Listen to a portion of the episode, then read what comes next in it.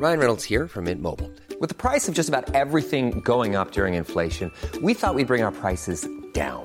So to help us, we brought in a reverse auctioneer, which is apparently a thing. Mint Mobile unlimited premium wireless. Ready to get 30, 30, bit to get 30, bit to get 20, 20, 20, bit to get 20, 20, bit to get 15, 15, 15, 15 just 15 bucks a month. So, Give it a try at mintmobile.com slash switch. $45 upfront for three months plus taxes and fees. Promo for new customers for limited time. Unlimited more than 40 gigabytes per month. Slows. Full terms at mintmobile.com. There's never been a faster or easier way to start your weight loss journey than with PlushCare. PlushCare accepts most insurance plans and gives you online access to board-certified physicians who can prescribe FDA-approved weight loss medications like Wigovi and Zepbound for those who qualify. Take charge of your health and speak with a board-certified physician about a weight loss plan that's right for you. Get started today at plushcare.com slash weight loss. That's plushcare.com slash weight loss. plushcare.com slash weight loss. Benvenuti a Caper, l'arte del furto, la guida alle rapine più famose e meglio riuscite del mondo. Ogni settimana vi racconteremo una delle rapine più avventurose della storia. La nostra rapina di oggi si svolge a Valle du Par, in Colombia, nel 1994.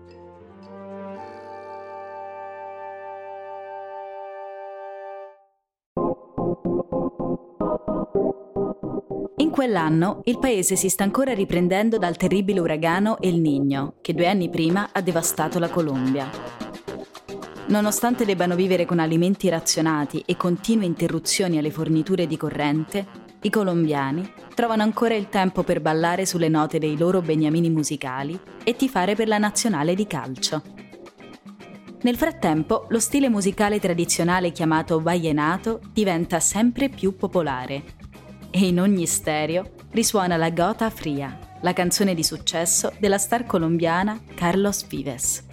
La musica aiuta il paese a restare unito e evoca un certo orgoglio nazionale. Un orgoglio che quest'anno è sollecitato anche dalla partecipazione ai mondiali di calcio. La nazionale colombiana è certa di vincere. Finché, disgraziatamente, il difensore Andres Escobar non segna un autogol, dando un colpo devastante alle speranze di vincere la Coppa del Mondo. E pochi mesi dopo, quando l'eccitazione per la Coppa è ormai scemata, una banda di criminali mette a segno la più grande rapina in banca della storia del paese. Questa è la storia di come dei ladri hanno sottratto oltre 29 miliardi di pesos, quasi 30 milioni di dollari all'epoca, alla Banca Centrale della Colombia, senza sparare un solo colpo.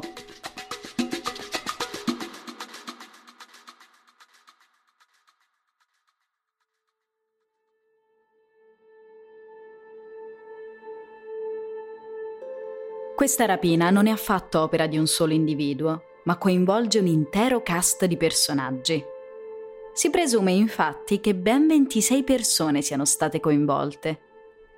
La mente dietro alla rapina è Benigno Suarez Rincon, un criminale incallito. Essendo uno degli ex boss del cartello della droga di Medellin, Rincon usa la sua esperienza e le sue conoscenze per reclutare due dozzine di complici.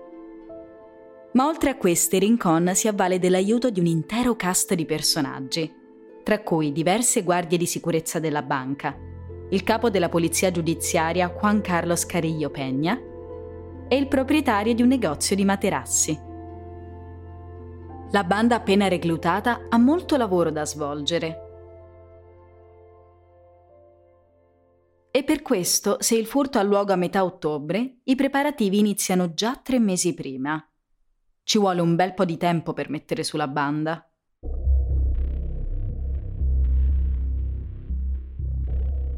Inoltre non c'è ancora un piano per irrompere nel cavò, che sarà la parte più difficile di tutto il colpo. Sarà un'impresa ardua perché il cavò è circondato da una barriera di cemento armato spessa 110 cm. Per ovviare al problema, la banda acquista attrezzature speciali per saldatura in Canada. Assumono persino altre tre persone di Bogotà, la capitale colombiana, perché imparino ad usarle. Tre mesi trascorrono rapidi e ottobre si avvicina. E in questo mestiere il tempismo è tutto. Scelgono il 16 ottobre come data ideale per il colpo. È infatti una domenica di ponte. Quella settimana sarà il Dia de la Raza y de la Hispanidad, una festa nazionale in cui si celebrano la cultura ispanica e la diversità. E la banca è chiaramente chiusa per ferie durante il ponte. Il giorno prima della rapina, il capo della polizia soldato da Rincon, Carillo Peña, incarica un altro tenente di pattugliare le vicinanze della banca la domenica e il lunedì mattina e gli dice di allertarlo in caso di allarme. Carillo Peña fa anche una soffiata al collega e gli svela che il giorno dopo ci sarà una rapina. In questo modo, quando l'allarme della banca verrà attivato, sarà la banda dei rapinatori a rispondere tramite il suo poliziotto infiltrato. E sarà lui a riferire alla centrale di polizia che la banca stava semplicemente seguendo un controllo di routine del sistema. E così per tenere d'occhio la banca, Rincon prenota una stanza in un hotel vicino. Dalla finestra della sua stanza, lui e Peña vedono bene l'ingresso della banca centrale, che si trova proprio dalla parte opposta della strada. E da lì coordineranno l'intera operazione via radio.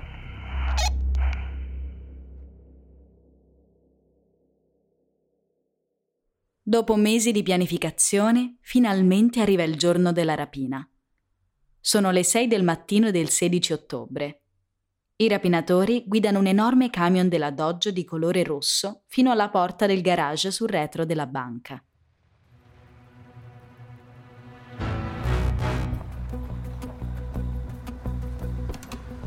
La parte posteriore del camion è coperta da una grande tenda Nascoste sotto ci sono la saldatrice, le bombole di ossigeno e 14 ladri. Gli autisti si avvicinano alla porta del garage che si trova sul lato della banca e parcheggiano il loro enorme camion. Una guardia di sicurezza si avvicina al finestrino indagando sul perché i nostri si trovano lì in un fine settimana di festa.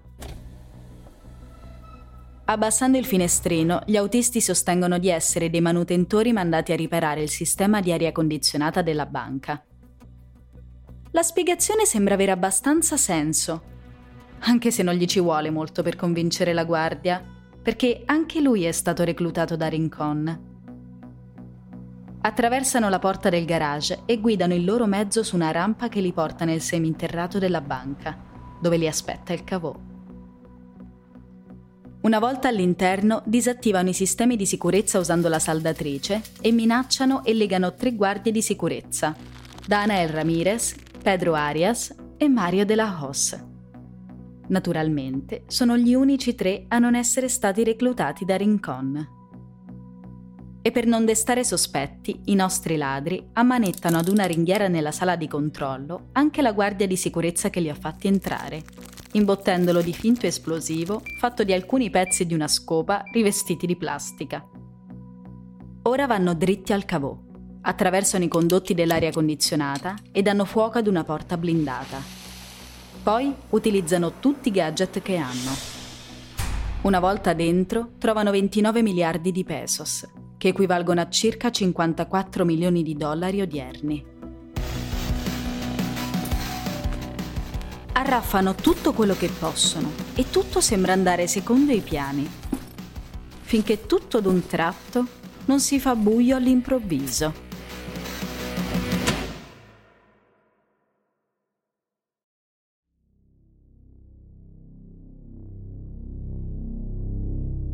Se all'inizio pianificare una rapina durante una festa nazionale era sembrata loro una buona idea, non potevano immaginare che tutta l'elettricità utilizzata per gli eventi del giorno avrebbe scatenato un blackout.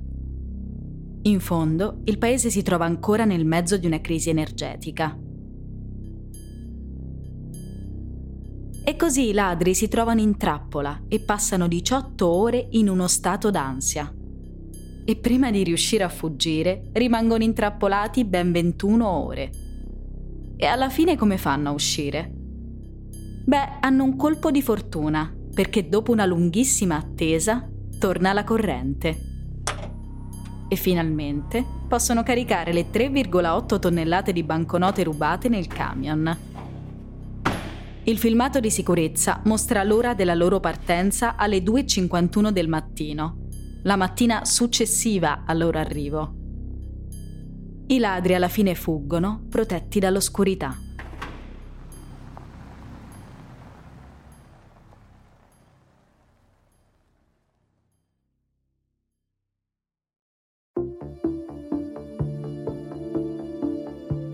Dopo che riescono ad andarsene, Pedro Arias, una delle guardie di sicurezza, riesce a liberarsi e avvisa la polizia dell'accaduto.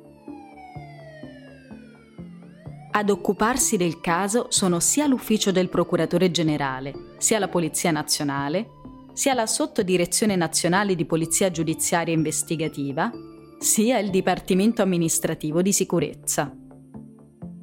Anche i media di tutto il mondo pubblicano la storia della straordinaria rapina di Valle Dupar. Tra i titoli del Los Angeles Times troviamo Ladri colombiani rubano 30 milioni di dollari. L'articolo recita Lo scorso fine settimana un gruppo di uomini armati è entrato nella filiale di Valle Dupar, nel nord della Colombia. Anche se in effetti non è stato sparato un solo colpo. Dopo che i ladri lasciano la banca, si dirigono direttamente alla fabbrica di materassi. Avete presente quando gli anziani riempiono i loro materassi di contanti nel timore di un furto in banca? Ebbene, i nostri ladri fanno un po' lo stesso, ma trattandosi di una cifra decisamente importante, sfruttano un'intera fabbrica di materassi per custodire i soldi. Chiaramente, il proprietario della fabbrica è un complice della banda e viene pagato la bellezza di 50 milioni di pesos per custodire il bottino. Nel frattempo, la polizia trova un modo per fermare i ladri ancora prima di iniziare a cercarli. La banca è in grado di identificare tutte le banconote rubate in base al numero di serie. Così la polizia pubblica una lista dei numeri di serie di tutte le banconote rubate. Le banconote in questione vengono presto soprannominate le banconote di Vallenato riferendosi allo stile di musica popolare tradizionale colombiana.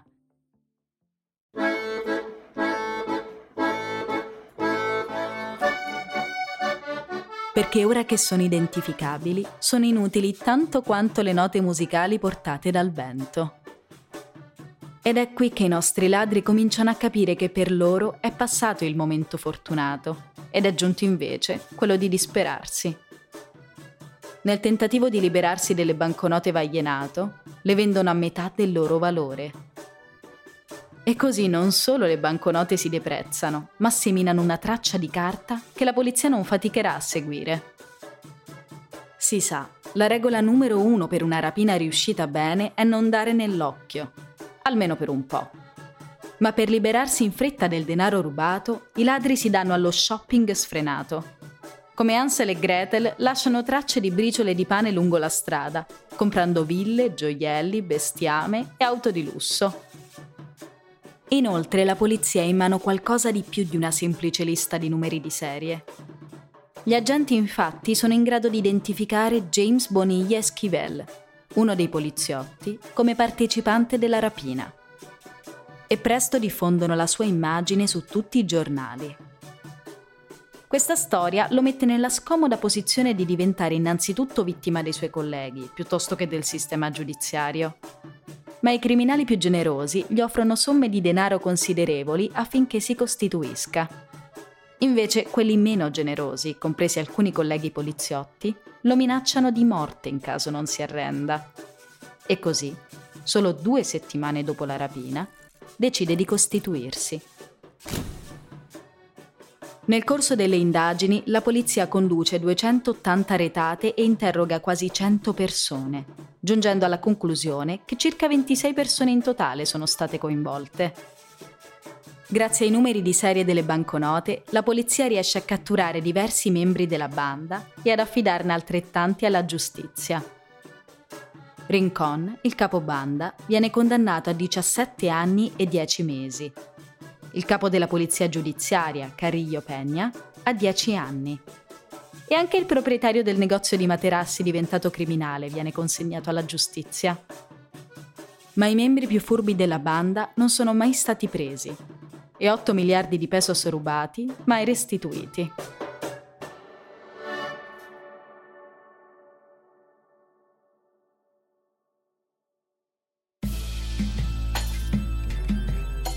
Questa rapina ci fa capire che probabilmente spesso tra ladri non esiste onore. La gang di Rincon gli volta le spalle quasi subito. Naturalmente non volevano affondare insieme alla nave. Inoltre l'indagine della polizia ha rivelato una rete criminale all'interno del governo e si è scoperto che i membri del Registro Nazionale dello Stato Civile avevano cancellato informazioni preziose per la risoluzione del furto. Alcuni dei funzionari governativi coinvolti nel crimine non sono mai stati identificati. Si può immaginare che sia un po' difficile risolvere un crimine quando i colpevoli stessi fanno parte dell'indagine. Oggi su Netflix c'è persino una serie di sei episodi basati interamente su quanto avvenuto durante questa storica rapina.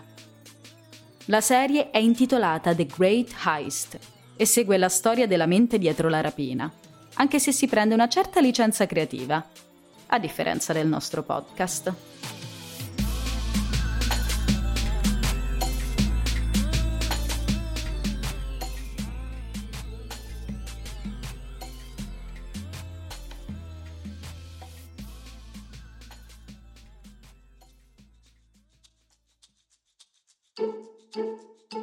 Grazie per aver ascoltato Caper. Ascoltateci la prossima settimana. Sorvoleremo l'Atlantico per tornare a Milano, dove vi racconteremo la storia di un altro ladro di gioielli. Se questa è la prima puntata che senti, riascolta gli episodi precedenti su qualsiasi piattaforma di streaming. Questo episodio è stato prodotto da Studio Centa. Voce e sound design di Chiara Santella e Luis Lopez. Produttrice senior Clizia Sala assistenti alla produzione Clark Marchese e Zina Buelmakarem. Il tema originale di Caper è stato composto da Here Juarez. Per maggiori informazioni su Caper, una serie originale di Studio Centa, vai su centastudio.com o seguici su Twitter e Instagram. Puoi anche ascoltare questo podcast in spagnolo, Caper e l'arte del robo, tedesco, Caper, di Kunst der Diebe, o in inglese digitando semplicemente Caper. Su ocentastudio.com trovi le trascrizioni in ogni lingua. Questo podcast è disponibile su Castbox, Spotify, Apple o sulla vostra piattaforma di ascolto preferita.